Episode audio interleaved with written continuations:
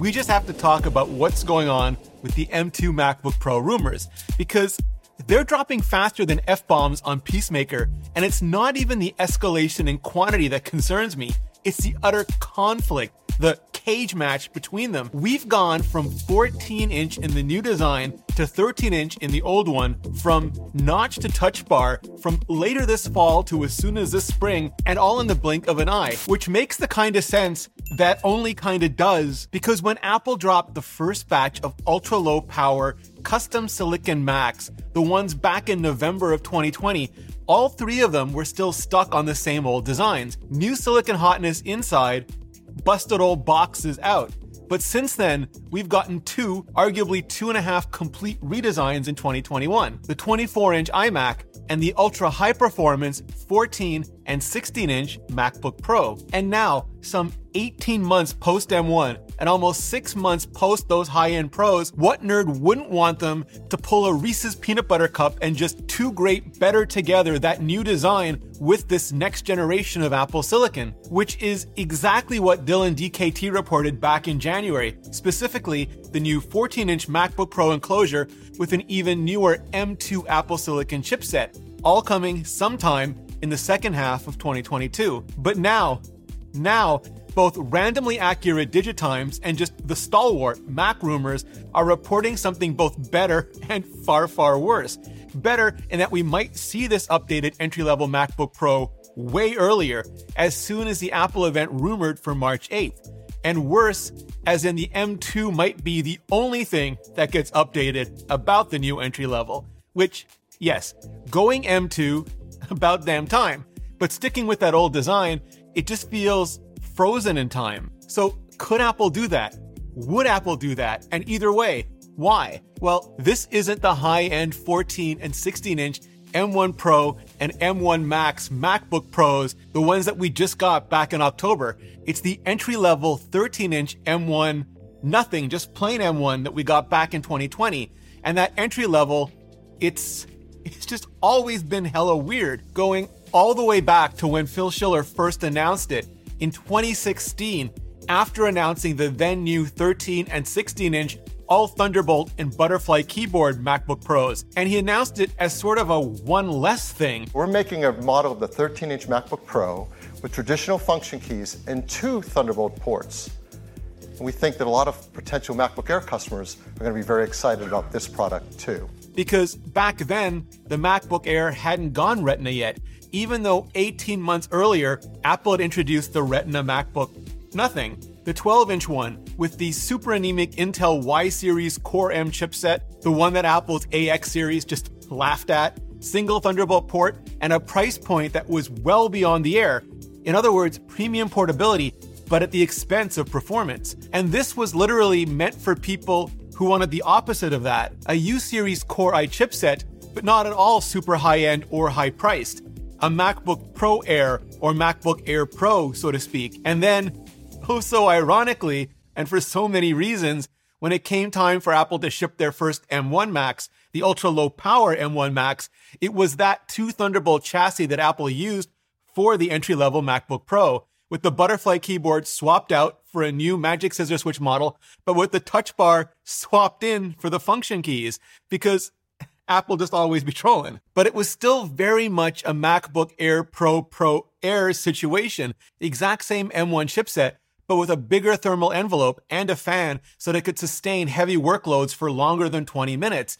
And that was all the M1 Pro we had, at least until almost another whole year, until Apple replaced the higher end Intel models with the literal M1 Pro and M1 Max and the new 14 inch and 16 inch designs back in October of last year with more ports, more CPU, more memory and storage, and way, way more GPU. Now, I've got a whole entire video up diving the deep differences between the M1 Pro and Max and the M2, and I'll drop a link to that in the description below the like button. But TLDW, don't let the numbers fool you because the M2 will have next generation, higher performance, higher efficiency CPU cores, slightly more and way more powerful graphics cores, better media engines, but it won't have anywhere nearly as many of any of them. So it'll work even better in even smaller enclosures like the rumored M2 MacBook Air redesign that everyone is expecting now. especially at single core tasks. And yes, sustain even better in that same sized old 13 inch MacBook Pro enclosure. But it won't have anywhere nearly the multi core performance of the M1 Pro or the M1 Max because entry level and not high end. But that also means it doesn't need the bigger, beefier new 14 inch design to sustain the performance or the bigger battery to keep sustaining it. Plus, if M2 follows the same formula as M1, it'll only have two USB and two Thunderbolt controllers, which wouldn't be enough for all the ports on the existing 14 inch enclosure, which means Apple would have to do a variant that drops one of the Thunderbolt ports and maybe the SD card and HDMI ports as well. And I mean, they'll have to do that eventually anyway. I know that, you know that, they know that, everybody knows that because the current design is going on six years old and it doesn't have MagSafe and the touch bar is basically abandonware at this point. But for now, and only for now, it'll let them just kick that design can down the road at least another year while they're, you know, working on the new iMac Pro, Mac Pro, Mac Mini, and of course the next iPhone. And it'll still let them move the entry level MacBook Pro forward while maintaining that differentiation. Not only because no new design or newly reinstated ports, but no mini LED, no ProMotion up to 120 hertz adaptive refresh, which clears up just any vestigial confusion by making it wicked obvious it's much less a MacBook Pro Air and pretty much clearly a MacBook Air Pro at this point. And of course, with none of these new things, especially the new display, it'll help keep it on that old price point, which is pretty much the whole entire job of the entry level. And given how many truly new M class Macs Apple still has to ship before their self imposed this year deadline, I can absolutely see them just game theorying it exactly this way. And if you want to join them, help get out and push, maybe even change their collective minds one day, check out the algorithm, neural network, and machine learning courses on today's sponsor, Brilliant. Basically, everything that the next generation of silicon to software is going to be built on, but also math, science, and computer science, physics, quantum mechanics, cryptocurrency, and more. Because Brilliant is the online interactive STEM learning platform with a growing catalog of courses specifically crafted to help you learn concepts by working through them yourself in visual, hands on ways. And I cannot stress this enough. I wish school had been more like this when I was going because it would have been just way, way better in so many ways.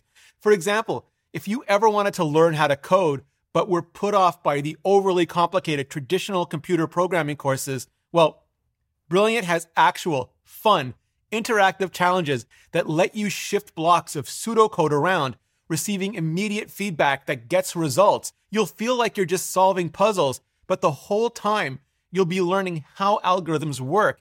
And once you know that, coding becomes way less intimidating, way more accessible, and who knows, maybe you'll unlock the whole future of M5 or A20 or whatever Apple is coming our way next. Because here's the thing everyone, absolutely everyone starts somewhere and you can get started right now, today, for free. Just visit brilliant.org slash Ritchie or click the link in the description.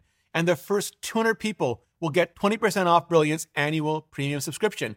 Just click the button on the screen or go to brilliant.org slash Rene Ritchie. Clicking on that button really helps out the channel, and so does hitting up this playlist for way more on all the new Macs coming our way this year. So just hit up that playlist, and I'll see you in the next video.